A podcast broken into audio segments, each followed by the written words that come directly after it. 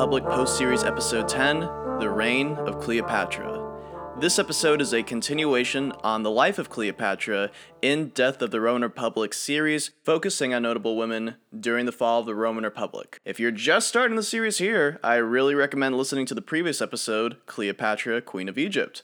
Also, as a content warning, suicide is a very prevalent theme and is discussed in some depth at the end of the episode. And as stated in previous episodes, I'm never trying to glorify suicide, but in this episode, I do seek to illustrate why two historical figures took their lives. If you feel as though you may want to skip that certain part, avoid minute 57 to 58 minutes and 30 seconds for the death of Antony, and for the death of Cleopatra, avoid 1 hour, 1 minute 25 seconds to 1 hour, 2 minutes 20 seconds.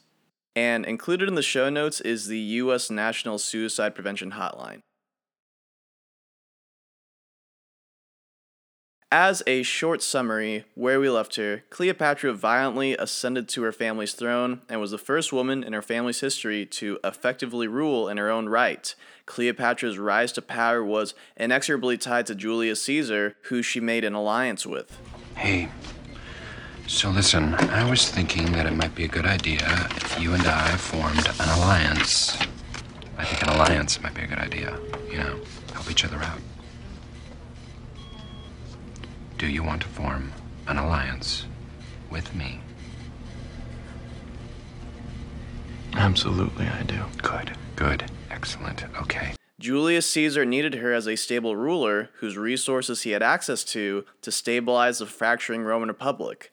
Cleopatra needed Caesar to back her as the sole ruler of Egypt. It was a mutually prosperous relationship, and the two were lovers who had a child, Ptolemy Caesarion.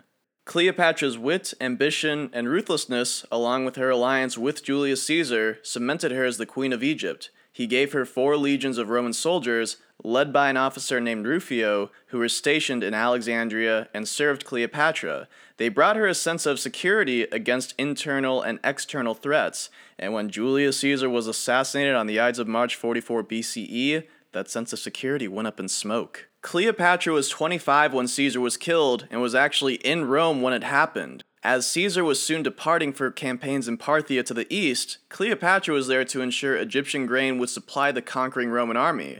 While most Roman politicians, especially the allies of Julius Caesar like Mark Antony, would immediately hide and scatter, terrified that they would be purged, we're all gonna die!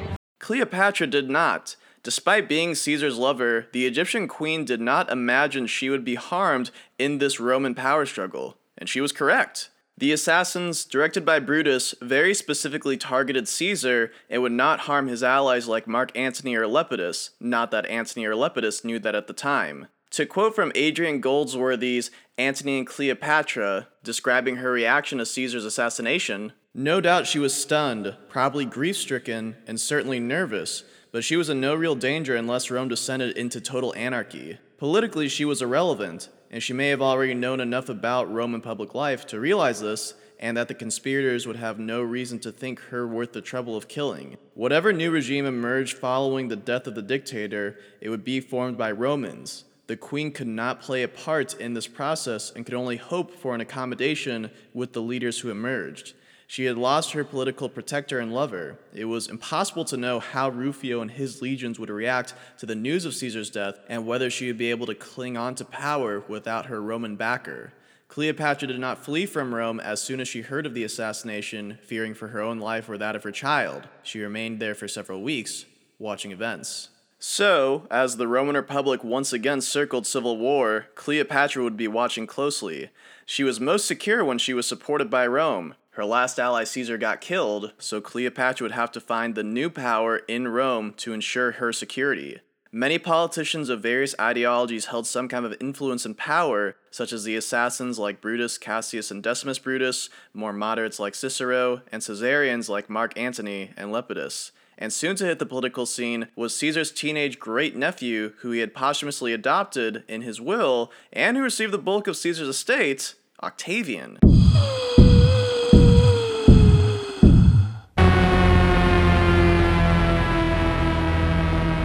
Now for this next part, I talk more in depth about it in Death of the Roman Republic, Chapter 15. Chaos is a ladder. and it's frankly one of my favorite episodes, but I'm really going to condense this down into some highlights that would have mattered to Cleopatra. Beginning, middle, end. Facts, details, condense, plot, tell it. Over the coming months, Antony and other Caesarians turned the Roman populace against Caesar's assassins, and Brutus and Cassius would flee to the east and raise armies that would eventually fight in civil war. This puts Brutus and Cassius in Cleopatra's neighborhood. Meanwhile, Caesarians like Antony were not a united front and would have their own mini-civil war in the Republic's west, with the young Octavian and two other generals endorsed by the likes of Cicero, defeating Antony in battle. But soon after, in 43 BCE, Antony, Octavian, and Lepidus formed the Second Triumvirate. They essentially gave themselves dictatorial powers, which was enforced by their massive combined armies. They consolidated power by proscribing many politicians who would stand against them, like Cicero. Thus, the Roman populace accepted the new regime, whose prescriptions hung over the neck of anyone who tried to challenge them. Fear is a tool. And speaking of killing, by the end of 44 BCE, Cleopatra's brother and husband Ptolemy XIV was dead at 15 years old. While it's possible he died of an illness, as people were wont to do in the ancient world, it's also very possible Cleopatra killed him, given that with Caesar, her staunch ally, dead, Daddy's no longer around, but danger still is. Ptolemy was becoming older, more independent, and possibly more influenced by rivals in the Alexandrian court. She eliminated him before he could become a problem. I got one last problem without you. Cleopatra now co-ruled with her son Ptolemy Caesarion, who was about 3 years old, effectively allowing her to rule as sole monarch for the foreseeable future. Additionally, like her father did, she had representatives active in Rome who tried to appeal to politicians that they should back her rule in Egypt, but her real do-or-die decisions were about to occur. Remember, Cleopatra's goal was to form an alliance with the most powerful politician in Rome, as she had with Caesar. Given that there was about to be a civil war, it was crucial that she picked the winning side, which was a coin flip. None had yet emerged as a dominant Caesar-like figure, and as the triumvirate formed up a massive force in the west, Brutus and Cassius were similarly raising a massive force in Cleopatra's neighborhood. Thus, at the present, what Caesar's assassins were doing could have a very immediate impact on Cleopatra.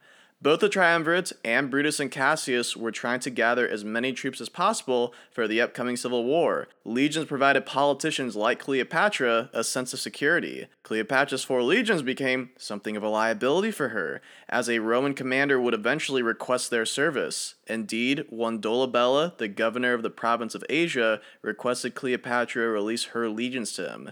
This was Cleopatra's first critical decision: release her Roman soldiers or not. Cleopatra ultimately would release him to Dolabella, but the soldiers chose not to join him and instead went to Cassius, the conspirator. The soldiers likely saw that Cassius had the superior force and that they'd likely die if they served Dolabella. Cassius would besiege Dolabella in Asia, and Dolabella would commit suicide. Cassius was now demanding money, grain, and warships from Cleopatra as he prepared for war against the Second Triumvirate. Cleopatra had another critical decision to make. While she had complied with Dolabella, she now chose to stall Cassius, saying she would give him what he needed to feed his war machine, but she did not have all the resources immediately available. Cleopatra certainly risked danger here. She had a small contingent of forces that could fend off internal Egyptian threats, but Cassius's massive Roman army would easily depose her. Fortunately for Cleopatra, and possibly something she anticipated, Cassius was too preoccupied in preparations and couldn't waste resources attacking Egypt. Cleopatra had also heard by now of the consolidation of the Second Triumvirate, who controlled the city of Rome, who were a Caesarian force, and would bring their own massive army to the east. Cleopatra did not openly endorse or appeal to the Triumvirate, but continued to promise Cassius she would send him resources soon. Cleopatra was walking a very fine line in her lies to Cassius. Yes! Yes, balance. Yes, symmetry. Yes! Cassius, growing suspicious of Cleopatra, named her younger sister Arsinoe as Queen of Cyprus. Arsinoe was 24 years old and effectively a prisoner at the Temple of Artemis in Ephesus. I don't think she ever actually left Ephesus, but by naming her Queen of Cyprus, Cassius seemed to signal to Cleopatra that she was replaceable as the monarch of Egypt. Fortunately for Cleopatra, while other Eastern rulers and provinces would be punished by Cassius and Brutus for defying them, she essentially escaped punishment, possibly due to her distance from them, and possibly due to the fact that Egypt was not formally a client kingdom of Rome. When Cleopatra's warships were ready, she sent them sailing, but not to help Cassius and Brutus, but to help the Second Triumvirate. You tricked me. I deceived you. Trick makes it sound like we have a playful relationship. Cleopatra sent not one coin, not one warship, not a single morsel of food to Cassius, but now sent her fleet to fight him. Hoist the colors. Unfortunately for Cleopatra, storms prevented her ships from actually joining up with the triumvirs and battered her ships. She ordered new warships built, but she herself became ill, and by the time she was healthy enough to sail and had ships, the Battle of Philippi was over. The triumvirate, led by Mark Antony, had won, and Brutus and Cassius had both committed suicide.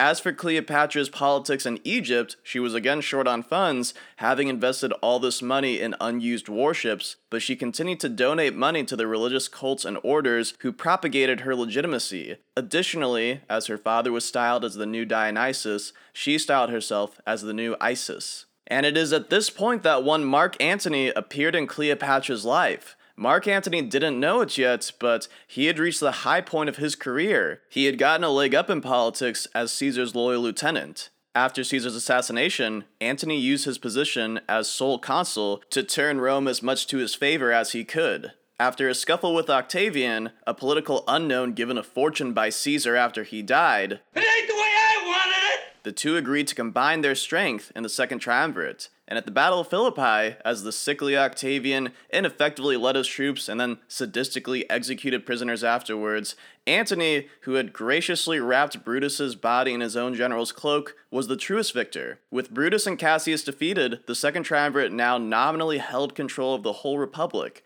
Antony would govern the rich eastern half, while Octavian would govern the west, and Lepidus was relegated to governing Africa. Thus, Antony would be the politician in Cleopatra's neighborhood and was coincidentally the most powerful man in the Republic. Antony was eager to take on the job, having had some experience in the East. He would enjoy many feasts and parties and emulated the Hellenic lifestyle in the region. Antony didn't have an easy job ruling the eastern half of the Republic. The region had been ravaged by decades of war, including Pompey conquering it, then Pompey demanded troops and treasure so he could fight Caesar, and now Brutus and Cassius had demanded troops and treasure to fight Antony. You think you could steal from us and just walk away? Yeah. Antony was also aspiring to complete Caesar's invasion of Parthia, which would add to his personal glory, but require the cooperation and resources of eastern provinces and client kings allied to Rome. Antony continued to squeeze the eastern provinces, asking for 9 years' worth of taxes in a 2-year span. I want you to squeeze, and squeeze, and squeeze! And while Antony was bleeding the east dry, the Second Triumvirate legitimately needed this money. They had promised their soldiers a bad amount of money who would be liable to start a rebellion if they weren't paid soon. Thus, the money was once again necessary to stabilize a fractured republic. Antony did offer some leniency to some communities, especially those that had resisted and were punished by Brutus and Cassius. A little fight now. I like that.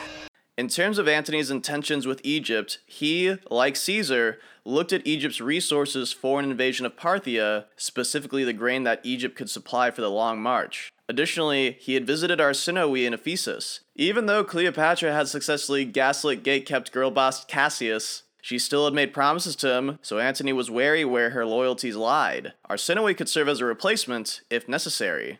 Antony would finally meet Cleopatra in 41 BCE in Tarsus, where he summoned her. She was to be acknowledged, with Ptolemy Caesarion, as the monarchs of Egypt, which was to her favor. Cleopatra's political agenda was obvious. Antony was the most powerful man in the Republic. Just like Caesar, Cleopatra was highly incentivized to make an alliance with him and prove herself indispensable as the unchallenged monarch of Egypt. Antony could offer his backing and security in exchange for Cleopatra's grain and a stable, friendly Egyptian kingdom, rather than a raucous, unstable neighbor that Antony would have to contend with. Cleopatra was fashionably late to arrive to Tarsus, quite literally. She was now 28 years old and was much more experienced as a monarch, in a more confident position meeting Antony than when she had first met Caesar. When she did arrive, she was not in a laundry bag, but a luxurious pleasure boat, dressed as the goddesses Aphrodite and Isis. The crowds were impressed at her approach, but she wanted to impress Antony most of all with her wealth, prestige, and cachet. She has a certain, how you say, Jojo Siwa? Antony was certainly impressed and asked to have dinner with her. Cleopatra denied him and instead would treat him to a feast of Ptolemaic proportions. Who knows what they would have talked about? Did you color your hair for this? We're in the same boat tonight, Mama. I just dyed my hair yesterday. Oh, you look so major. And when I saw you on the carpet, I was like, oh, slay. I swear, oh, big slay. Wait, like big slay? Yeah, big slay. You're killing it. Stop it, girl. You're killing it. I love your look. You look amazing. Thank you. After this, Antony very quickly confirmed Cleopatra's rule over Egypt, abandoning any idea of deposing her for Arsinoe. He was convinced that trying to install Arsinoe would create too many variables, especially since Cleopatra had demonstrated herself as an alluring ally. Demonstrate your value. While Antony was married to Fulvia, wives rarely got in the way of a Roman politician's affairs. Cleopatra and Antony had quickly formed a sexual relationship. Cleopatra seduced Antony. Oh, happy horse to bear the weight of Antony. And Antony seduced Cleopatra. Step 1, we buy into this club. Step 2, we roll over to the club. Either in your Mercedes-Benz, which is gorgeous, or my pre-owned Acura Legend, which is all right. Step 3, I dagger you on the dance floor. Just bounce, bounce, bounce, but bounce, bounce, bounce, bounce, but bounce. Now everybody's watching us. Antony would spend the winter of 41 BCE with Cleopatra in Alexandria. Alexandria was a prestigious eastern city that Antony could justify his presence in as a base of operations, but Cleopatra herself was very enticing as well. She continued to host lavish feasts and parties while Antony was there. Such activities were expensive, but for Cleopatra, holding Antony's attention, infatuation, or love would make her secure. To further secure her rule, she convinced Antony to kill her sister Arsinoe. You're a very fair maiden for such activities. Who was still a prisoner at the Temple of Artemis in Ephesus. I support women's rights, but more importantly, I support women's wrongs. And if you're keeping score at home, Cleopatra had 4 siblings, and she probably killed 3 of them. I don't believe in the glorification of murder. I do believe in the empowerment of women. To quote from Adrian Goldsworthy about their activities at this time, everything was on an extravagant scale. Plutarch's grandfather used to repeat a story told by a friend who had been studying medicine in Alexandria at the time and had become friendly with one of the royal cooks. Amazed by the sheer quantity of food being cooked one evening, he was surprised to be told that the company was very small. Multiples of everything were prepared to be ready at different times so that Antony could be served almost instantly whenever he demanded the next course. Presumably, the staff were happy to dispose of the unused food. In recent years, Egypt had suffered from poor harvests and outbreaks of famine, yet the much-praised opulence of the Ptolemaic court never faltered. The extravagance was deliberate and emphasized, not simply in the food, but also in the decoration of the palaces and even the tableware.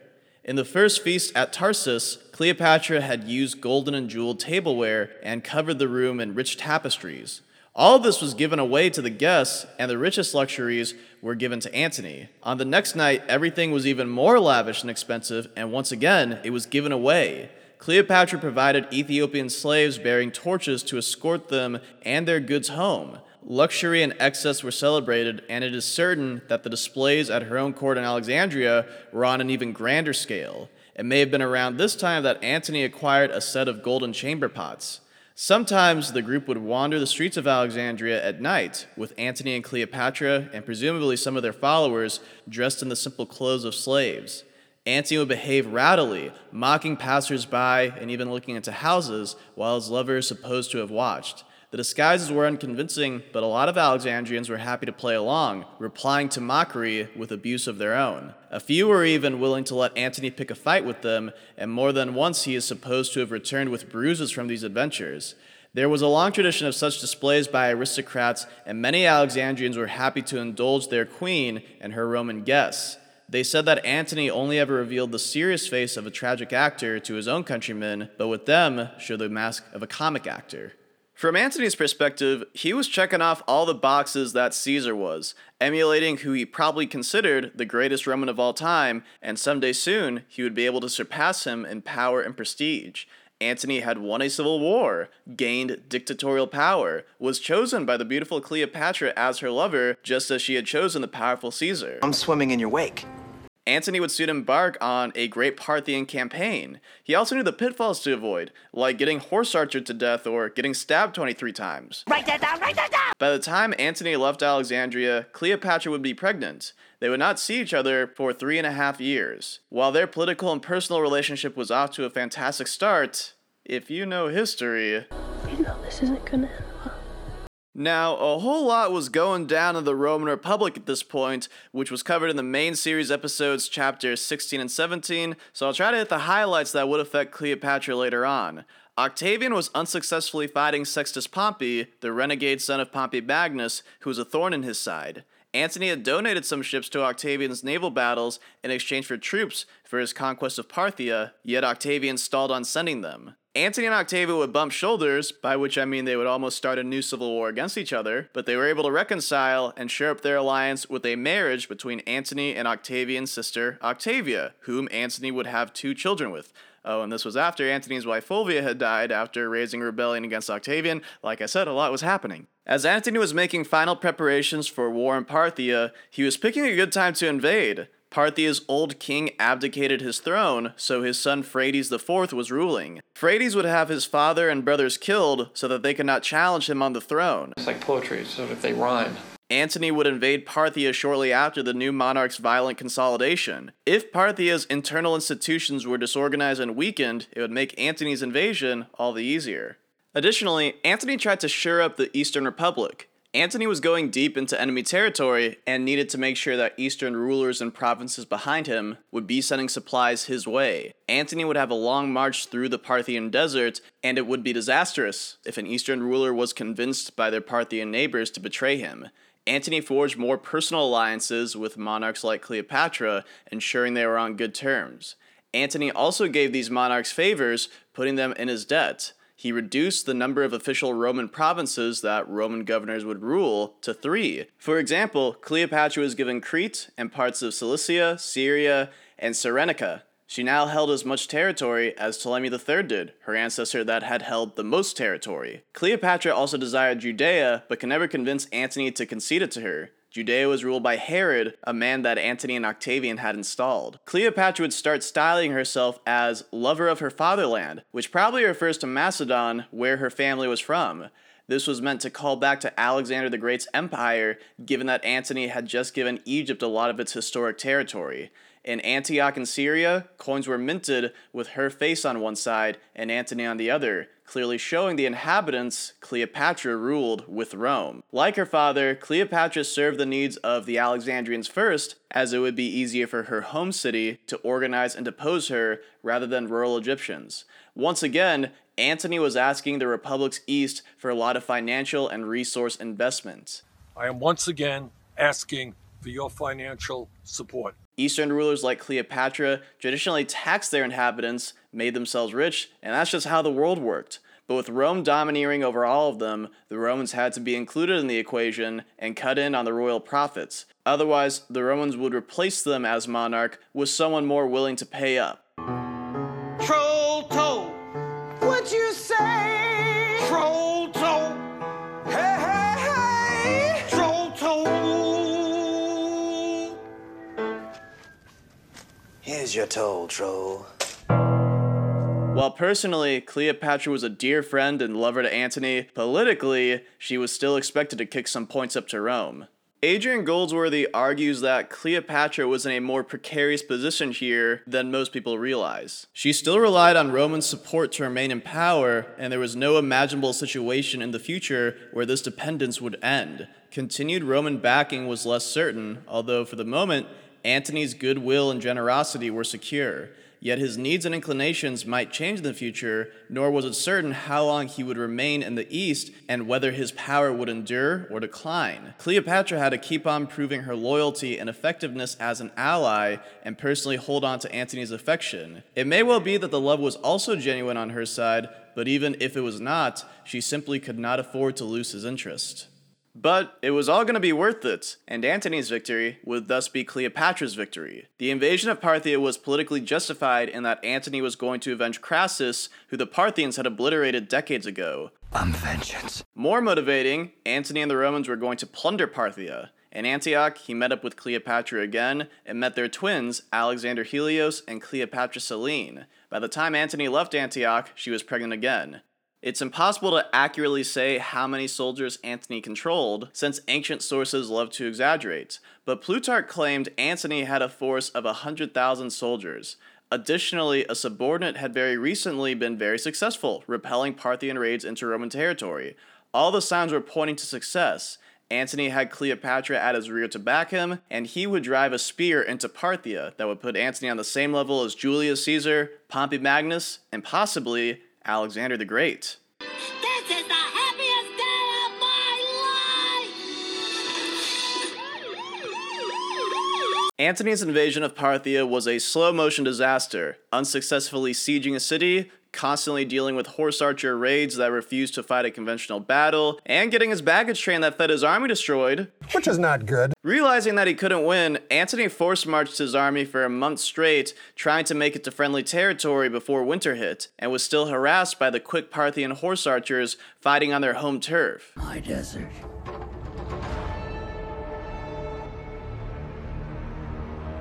My dune. On that march back, after mutiny one night, Antony contemplated suicide. When all was said and done, Antony had achieved nothing, lost 25,000 to 33,000 soldiers, and his failure made him look like a fool, very badly damaging his reputation and prestige. No! Ah!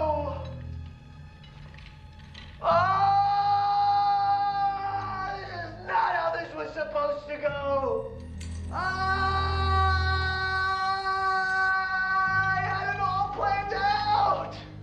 Additionally, all the resources that Cleopatra and other rulers had invested in him went up in smoke. Oh my God. I am never going to financially recover from this. Once he arrived in Syria, he didn't summon any Roman allies or family, but Cleopatra. He asked that she bring money and clothing for his survivors, which was still a massive force. Their reunion occurred quietly and without fanfare. Cleopatra could provide clothing for them, but couldn't provide the coin.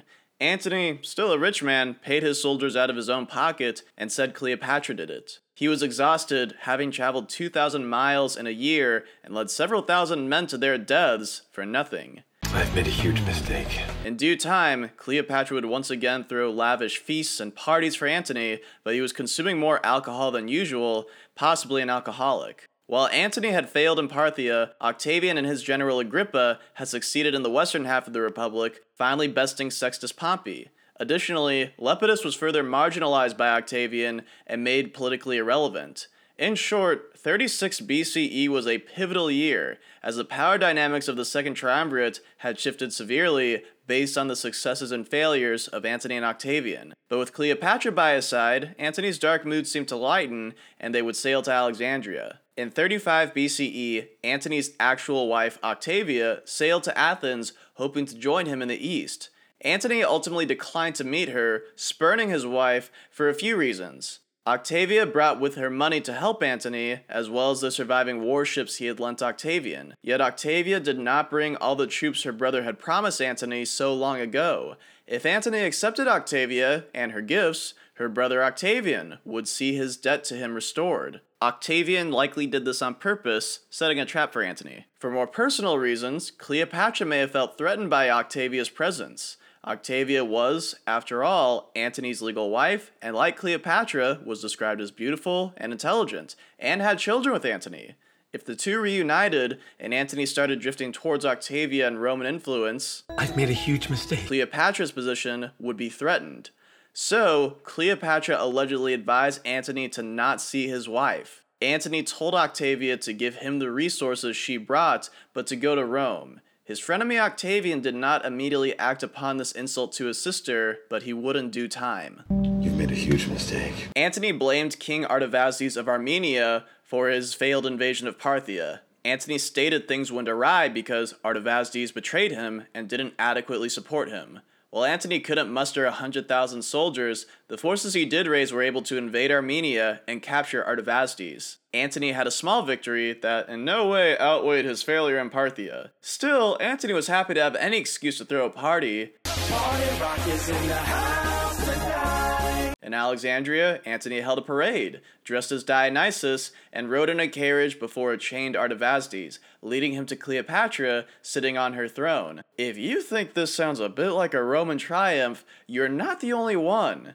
Antony soon caught flack for this ceremony in Rome, saying that he was perverting the Roman triumph, holding it in a foreign city, celebrating foreign gods with a foreign queen. It may sound similar to a triumph, but it's actually unlikely, apparently, that Antony wanted this ceremony to emulate a triumph, as it was for a more Hellenized audience, being the Alexandrians, and it's all further muddled by the fact that the Roman triumph is similar in origin to ceremonies to Dionysus. But Antony would also be criticized for his infamous donations of Alexandria, which would greatly empower Cleopatra and show the trust that Antony put in his lover as a politician. This was another grand ceremony in which Antony named Cleopatra Queen of Kings whose sons are kings. Her son and co-ruler, Ptolemy Caesarion, was called King of Kings. Antony also publicly labeled Ptolemy Caesarion as Julius Caesar's son, although didn't make any kind of move to make him a Roman citizen. These titles were important because it asserted that Cleopatra had power over other kings. Additionally, Antony's three children by Cleopatra, Alexander Helios, Cleopatra Selene, and Ptolemy Philadelphus, were all given titles as well. Alexander Helios was named king of Armenia, Media, and Parthia, and Cleopatra Selene was given Cyrenaica and Libya to rule. Little Ptolemy was given the rest of Syria, Phoenicia, and Cilicia. These titles were at the moment definitely just titles, as Antony did not control Parthia, nor were these literal children capable of ruling. Nonetheless, Antony stating Roman provinces and allied client kingdoms were to be ruled by his children was a bold move. But Antony had no Roman politician in his territory to oppose him. Society is a lie. Anarchy, dude. Gamers are the government.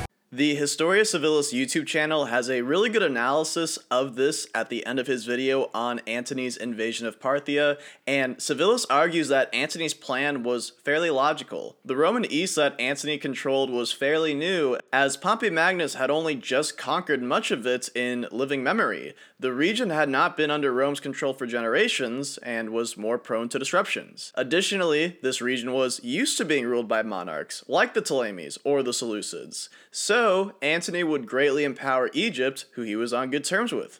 Cleopatra, being the queen of kings, would oversee the region, and Antony trusted that she would remain a cooperative ally. And Cleopatra's co-ruler and successor was Ptolemy Caesarion, Julius Caesar's son, who was also expected to serve Rome's interests in the region since he was half Roman. Even if Alexander Helios, Cleopatra Selene, and Ptolemy Philadelphus were only given titles now, perhaps in the future Antony expected them to become legitimate rulers of the lands they held titles in and be compliant to Rome. But Antony making a mockery of the Roman triumph and now making his children kings of Roman provinces did not sit well with his rival Octavian, or more likely, Octavian smelled blood in the water.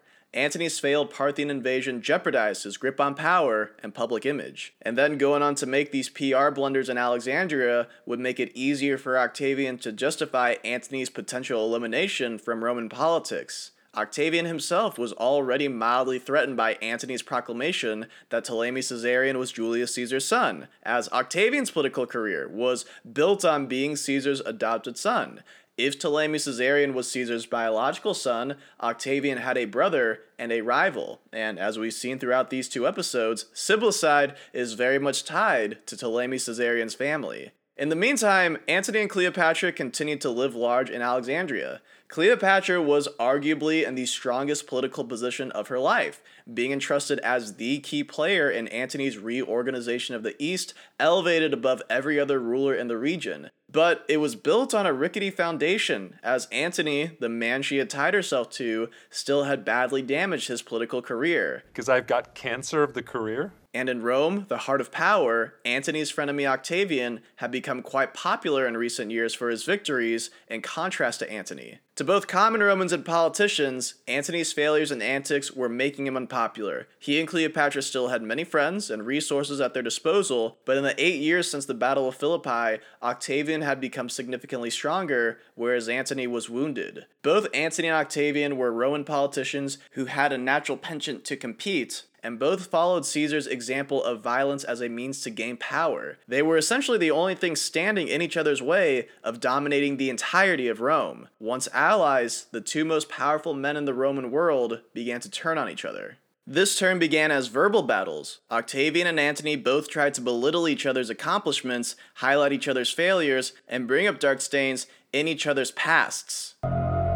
We live in a society where honor is a distant memory. They both had a lot they could criticize. Antony readily criticized Octavian's role in the prescriptions, describing the enthusiasm in which he signed away men to their deaths. He also criticized Octavian's obscure origins. Octavian's own family wasn't very important compared to Antony's aristocratic heritage. Octavian only got lucky that Caesar adopted him. Octavian wasn't even the true son of Caesar when Ptolemy Caesarion was. And of course, Antony attacked Octavian for not being the Roman ideal of a commander or even a man. Antony saw Octavian's behavior at Philippi. While Antony was beating Cassius, Octavian was sick and hiding from Brutus, letting his army get killed.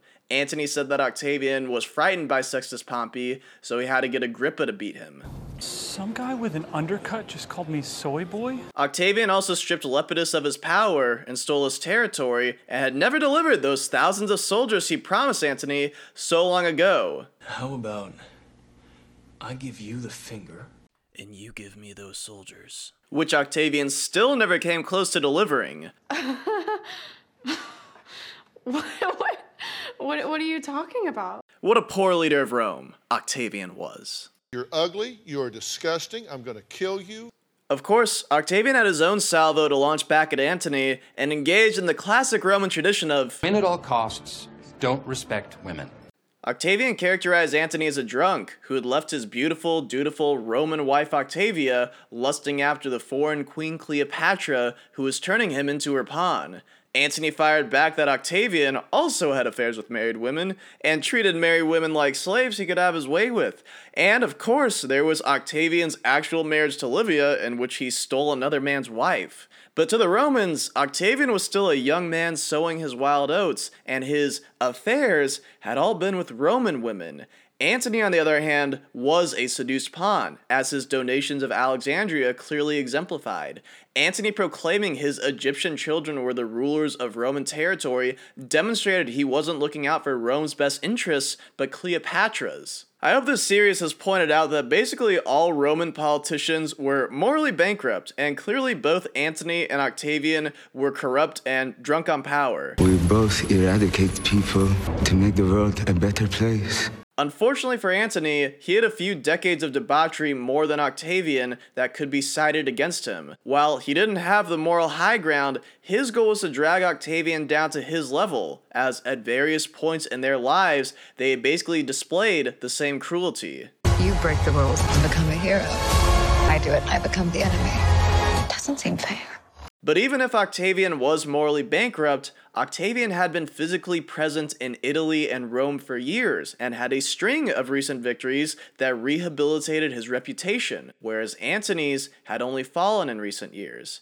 Being in the heart of the Republic, Octavian could readily raise new propaganda, spread rumors, and influence public opinion, whereas Antony was across the Mediterranean, not able to adapt as quickly, and was left reacting to and playing defense against Octavian's propaganda. You do not need to dignify any of this with a response. I can speak for myself. All I know is that the rumor all a buzz about is unproven. Wait, what rumor? Thank you. This and all other rumors are unsubstantiated. Okay, the alcoholism, the sexual impropriety at work, the impending crash. The tension that the propaganda had ratcheted up had reached the point of no return. Things are now in motion that cannot be undone. Yet for all the mudslinging, the Roman populace was not eager for another civil war, so Antony and Octavian would have to try to provoke the other, and paint the other as the aggressor in some way that would justify their removal from power. One of Antony's allies, Munatius Plancus, turned on him and joined Octavian. Plancus told Octavian that Antony had drawn up a very interesting new will that was housed in the religious temple of Vesta. When Octavian learned of the will's contents, he said, "Take me to church." Octavian illegally took out and read some choice passages of what Antony wanted to happen after he died. I think, I think I owe it to my country to say. Antony wanted some of his wealth to go to his Egyptian children with Cleopatra, which was illegal since they weren't Roman citizens. But far worse, the will demonstrated a true change in Mark Antony's heart. When he died, even if he was in Rome, Antony wanted his body brought to Egypt to be interred with Cleopatra.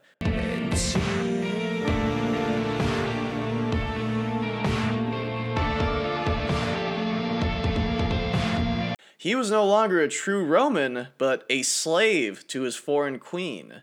Octavian let the people's imaginations run wild as the will ignited Roman prejudice against the foreign queen. This is unacceptable.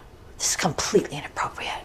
What would your family say if they knew you were here? They would be ashamed of you, and rightly so.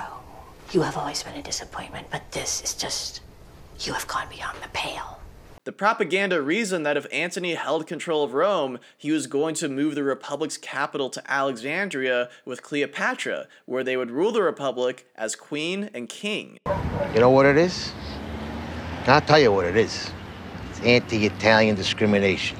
No Roman was eager for another civil war, so Octavian wasn't going to fight a civil war. Octavian was going to defeat the evil Queen Cleopatra, who had spent years ingratiating herself to Antony and had turned a once proud Roman into her thrall. Cleopatra would turn the Republic into an Egyptian kingdom if she could, bringing all their backwards ways into the pristine Republic. Roman legions weren't going to fight Antony's legions, but Cleopatra's Eastern army. We're going to win this war. What war? The war on women! Women, man! There's a war on women? Can I get in on that? Bro, it's been raging since the beginning of time, bro. And we're losing ground. Octavian had far more supporters in the 1,000-man Senate, only 300 of whom would flee to Antony. The war of words was over. Octavian had successfully turned Rome and Italy against Antony, whose position with Cleopatra was indefensible. Both of them geared up for the final civil war of the Roman Republic. There ain't no squaring it, not this time. This isn't some barroom brawl. This is big. This is blood for blood and by the gallons. This is the old days, man, the bad days, the all or nothing days. They're back.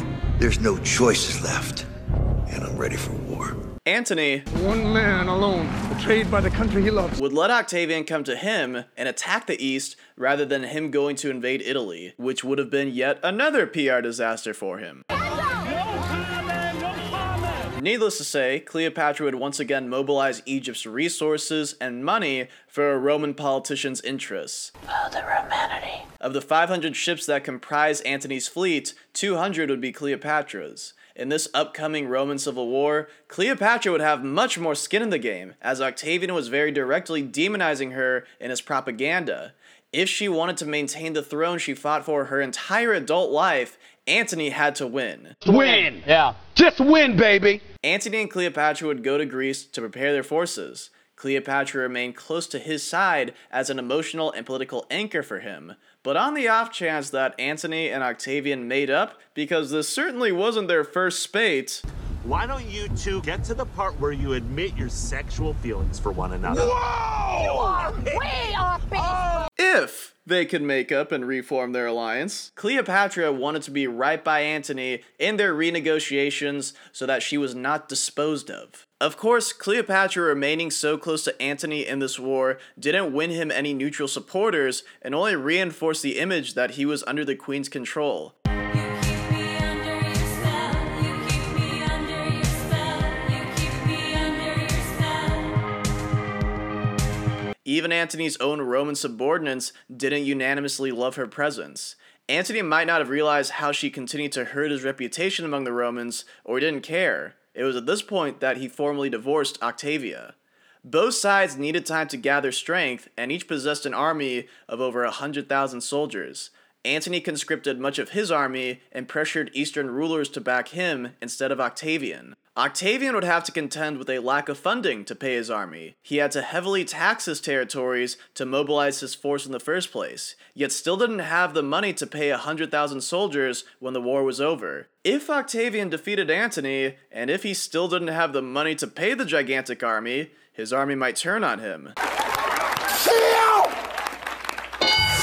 Antony had slightly more soldiers than Octavian did, and had the advantage of playing defense like Pompey, Brutus, and Cassius before him. I can take it. Antony took a risk and spread out his forces across the east, so Octavian would have to fight anywhere he might try to land. By winter's end 31 BCE, Octavian finally made his attack.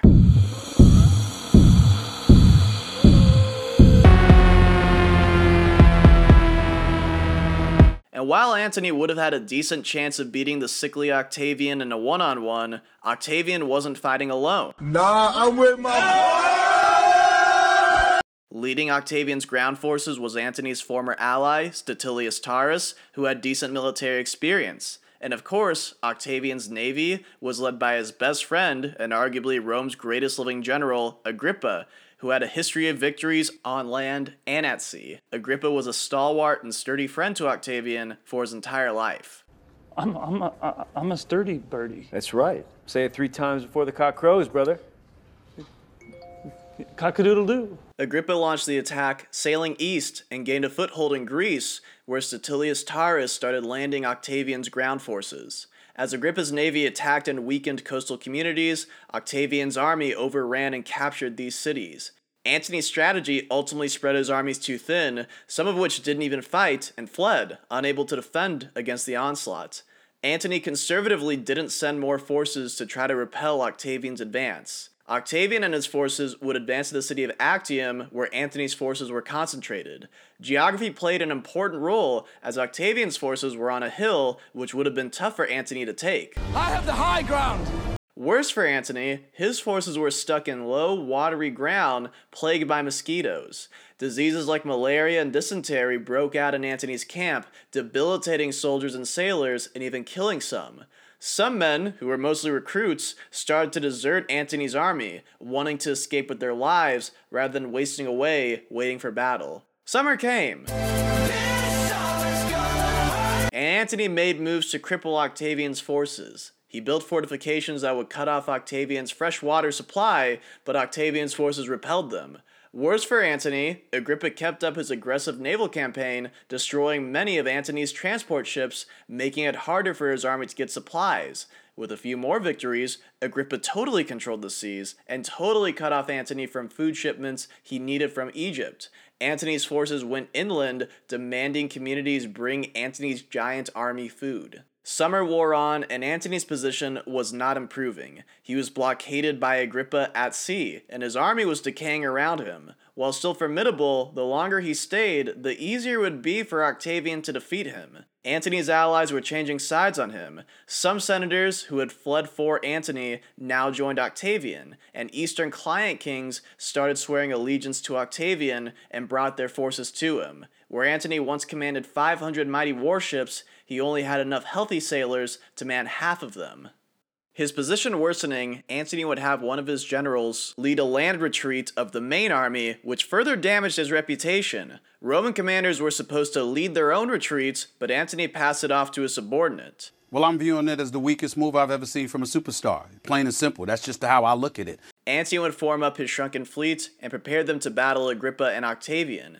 Many of the ships were Cleopatra's, including a crucial ship Cleopatra and Antony couldn't lose, the one that stowed her treasury. Antony's navy at this point was smaller than Octavian's 400-odd ships. Octavian's ships formed in a crescent, ready to engage and intercept Antony's ships that were going to fight their way out.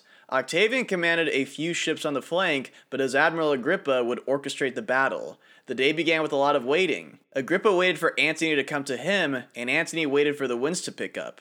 Some of Cleopatra's ships were outfitted with sails, which were speedy, yet hard to control and not designed for battle, foreshadowing her goals. When the winds picked up, Antony's ships advanced. The wind's on our side, boys! And the battle began as Agrippa's ships started attacking them. In the nautical chaos that followed, Cleopatra's ship saw an open line through Agrippa's navy and was able to speed her way through it, to Alexandria in safety. Antony watched Cleopatra and her treasury sail away and then left his flagship for a smaller ship. He too found an open line to escape and followed her home. What am I doing? I am blowing dodge. I'm getting out of town. Whatever you call it, I am running away from my responsibilities. Arm feels good. About 70 other ships were able to escape with them. The rest fought on, failing to defeat Agrippa before retreating back to their harbor. Agrippa did not pursue Antony and starved out his trapped navy with his blockade. Eventually, they surrendered to him, and Antony lost the majority of his navy. Not the navy!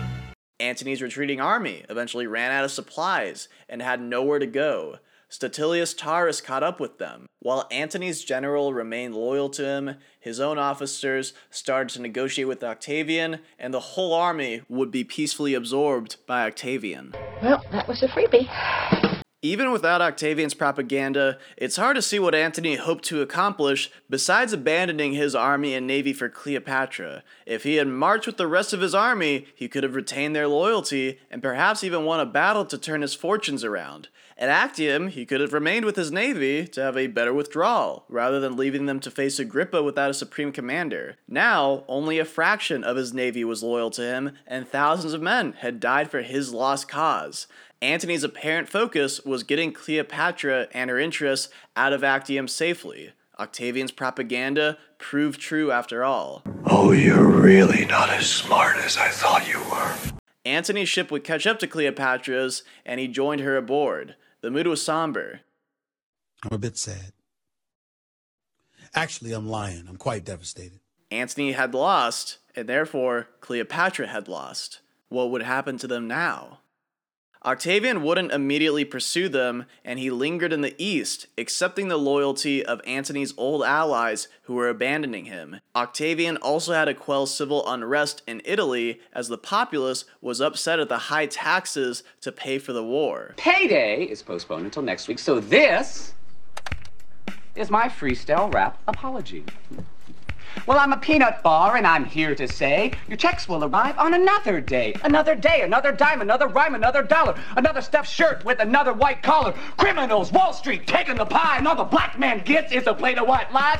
Prisons recruiting them, police be shooting them. Rap artists looting them, labels all diluting them. Barack Obama is scared of me, because I don't swallow knowledge and I spit it for free. Let me clear my throat. Ha ha ha. I don't know what that was. I don't know what that was. It was imperative that Octavian obtain funds to pay off all the soldiers under his charge, or this problem would become exponentially worse. When Antony and Cleopatra arrived in Alexandria, Cleopatra did not succumb to hopelessness and was quite active. She threw a celebration for their victory at Actium, confident that her subjects hadn't yet learned of the disaster. She executed several Alexandrian aristocrats before they might challenge her and seize their properties and wealth, since a lot of her wealth had been sunk with Antony.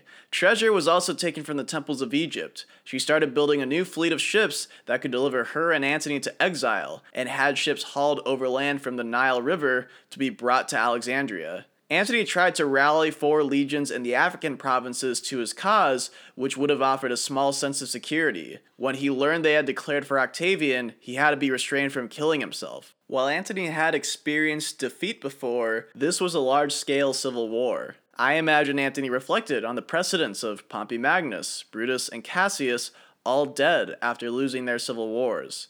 Cleopatra maintained her activities and tried to liven Antony's spirits, throwing him a very splendid 53rd birthday party.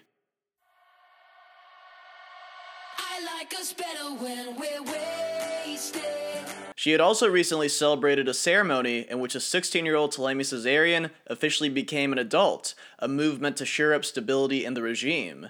But soon she sent Ptolemy Caesarion away to India, where the Ptolemies had loose connections, courtesy of Alexander the Great's conquests, and where she and Antony might be able to join him in exile. She and Antony had promoted him as Caesar's son, which, intentionally or not, challenged Octavian. Ptolemy Caesarion was not safe. We gotta get you out of here. There were little glimmers of hope. Both of them had been in dire straits before. Antony had survived over 50 years through the late-stage Roman Republic, and Cleopatra had spent 39 years clawing and scraping her way to power and smartly ingratiating herself with powerful Roman politicians to cement her status and safety. A new fleet was being constructed, and they might be able to join Ptolemy Caesarion. Or maybe Octavian would be lenient, and Alexander Helios, Cleopatra Selene, and Ptolemy Philadelphus could serve him as loyal client monarchs. Maybe they could keep fighting Octavian in Spain, where Roman armies traditionally struggled to subjugate the local population. But for all of Cleopatra's rapid political maneuvering and hopes, the majority of the Mediterranean was against them. King Malichus of Nabatea would attack and burn the fleet Cleopatra was trying to construct. Oh my god! We're having a fire! Antony had given his kingdom to Cleopatra, which had upset King Malichus. Additionally, he wanted to show loyalty to his new overlord, Octavian. Demonstrate your value. Both Antony and Cleopatra independently wrote to Octavian, appealing for his clemency. Antony invoked their past friendship. I'm a mess without you. I miss being with you. I miss being near you. I miss your laugh. I miss your scent. Mr. Musk. When this all gets sorted out, I think you and me should get an apartment together. And said he would retire from politics. Oh no, I'm not brave enough for politics. Cleopatra ensured Octavian that she would remain a loyal ally to Rome, and that everything she did was in service of being an ally to Rome, which was technically true. Cleopatra's problem was that she was allied to the wrong Roman in this instance.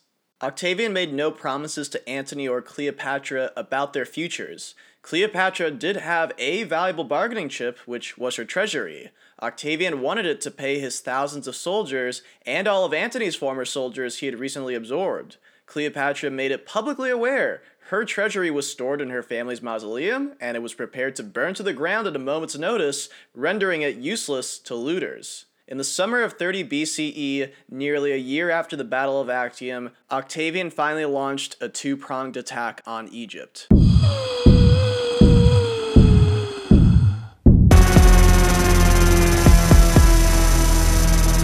Antony mustered what forces he could, and while making an effort, he was beaten back to Alexandria. As Octavian's forces closed in on the city, at a final lavish feast, Antony spoke openly about wanting a heroic death, and at the battle tomorrow, he would lead a suicidal charge upon Octavian's forces. The day of the battle, the troops defected, and Antony had no army to charge with. It's possible that Cleopatra had ordered these troops to not attack. On August 1st, 30 BCE, Cleopatra sealed herself in her mausoleum with her treasury so that no one could enter unless they climbed in the second-story window.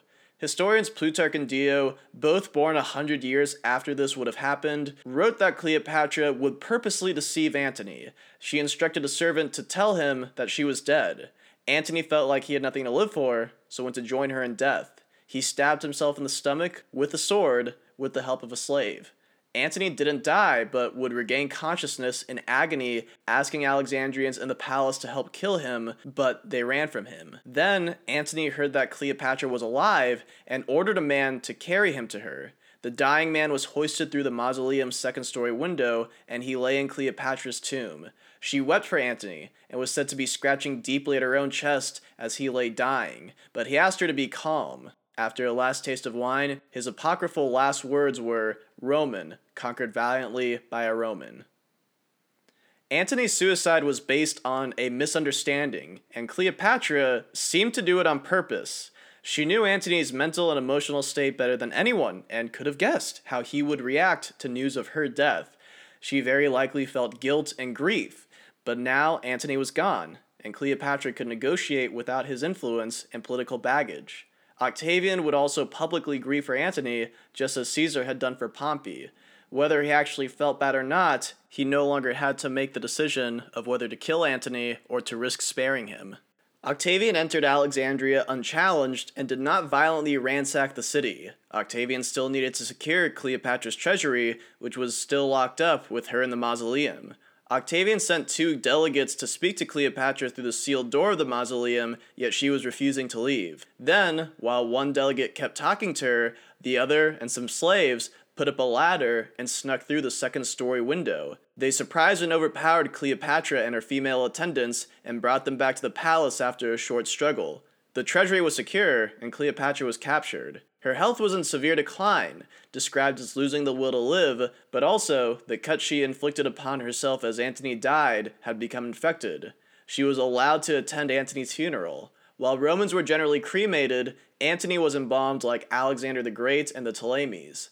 Cleopatra perked up when Octavian asked to see her. When they met, Cleopatra was not the proud queen like she was when she first met Antony, but a more desperate one, like when she first met Caesar. Different ancient historians have different subtleties in the details of their meeting.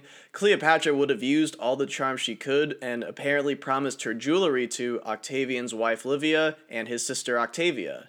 One source claims that she lay all the blame on Antony, which Octavian refuted. She may have invoked her love for Caesar, and possibly showed him love letters they had written each other, or she may have even tried to seduce the 32-year-old Octavian. They definitely discussed her and Egypt's wealth, which Octavian needed, but already possessed a good chunk of.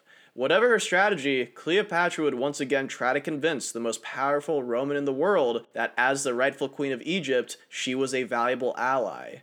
But her charm won her no favor, and Octavian wasn't buying what she was selling. They know it's all over, just like you do.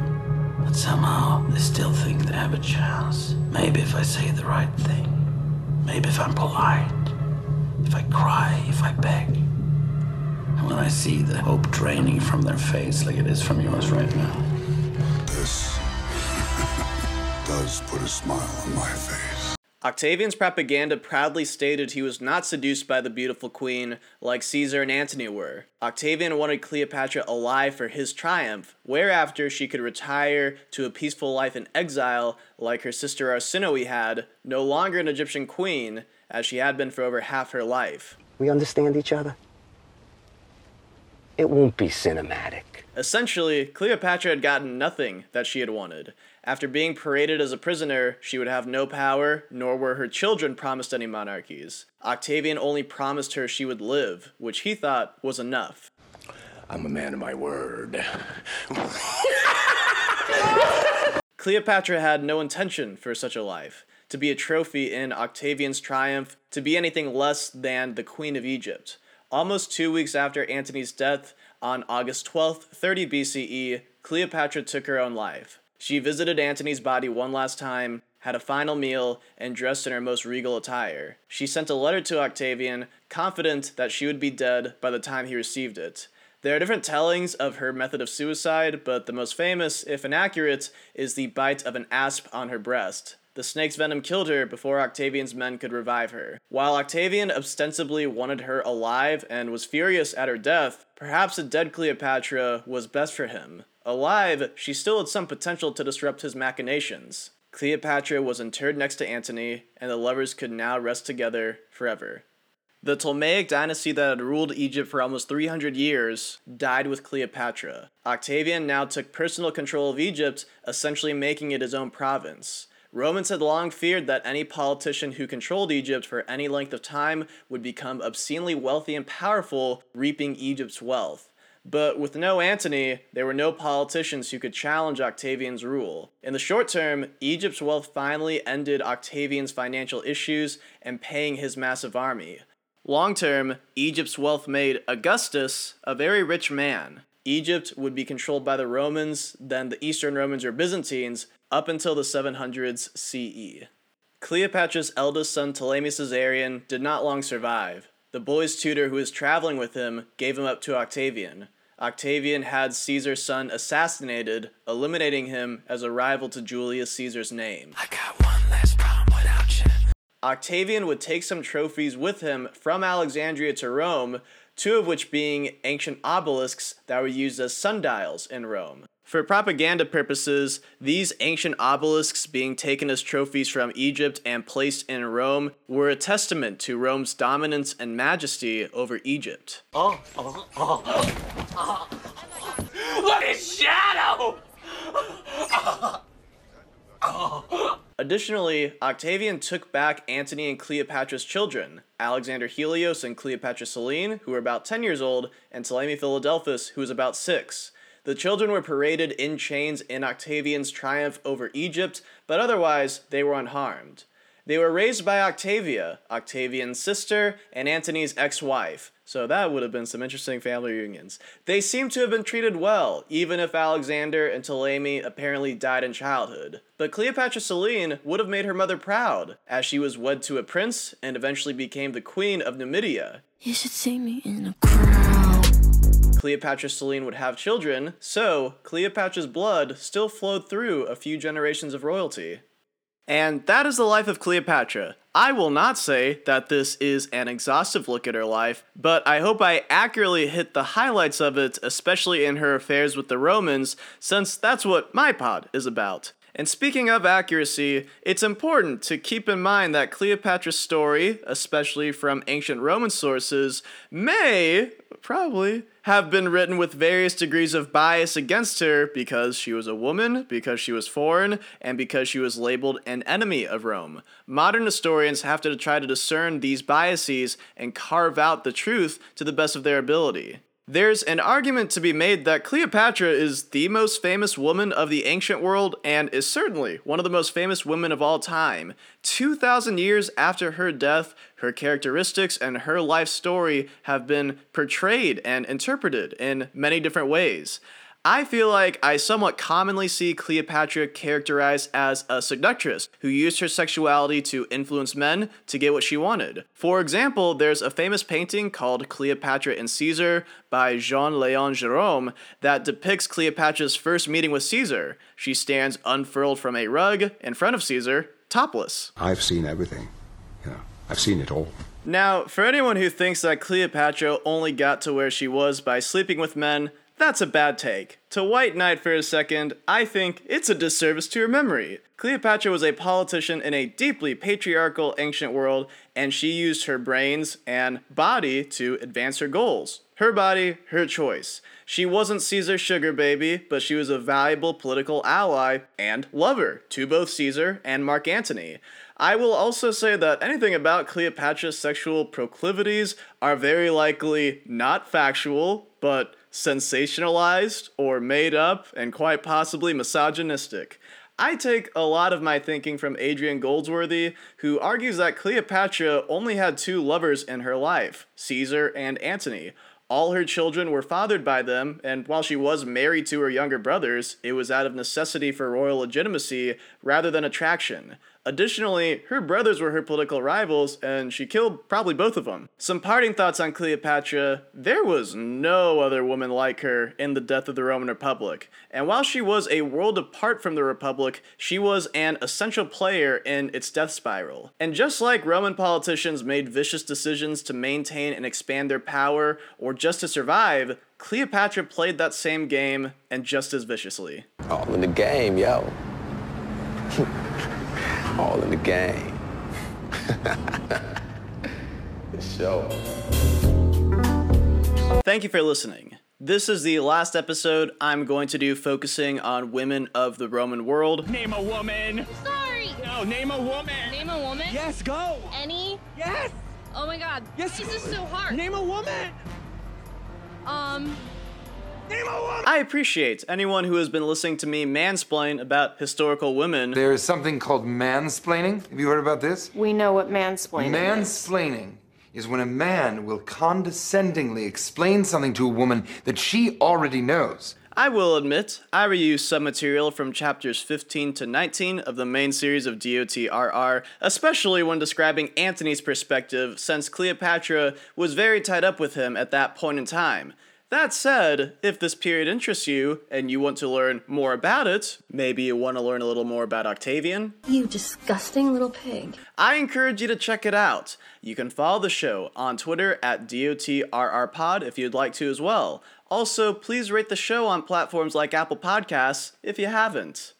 DOTRR still isn't going anywhere, and we'll still be intermittently releasing episodes. In fact, there's a slate of new releases coming up. I have seen HBO's Rome once, 5 years ago. And I think I've said this before, but I honestly don't really like the show that much. It is not golden age TV for me personally. I'm spoiled by other stuff. Anyways, I'm going to rewatch HBO Rome with some friends who've never seen it before, and we're going to review the show. Honestly, if you haven't seen HBO's Rome, it probably wouldn't be that entertaining for you, but you can get a coupon code to HBO Max with my link. But if you have seen HBO's Rome or want to watch it through with us, I'd love to know what you think of the show. You can tweet at the show at DOTRRpod with thoughts on Twitter, or email the show at DOTRRpod@gmail.com to share your thoughts. I might read them on air. Thank you for listening. With all that said, friends, Romans, countrymen, I hope you enjoyed the show.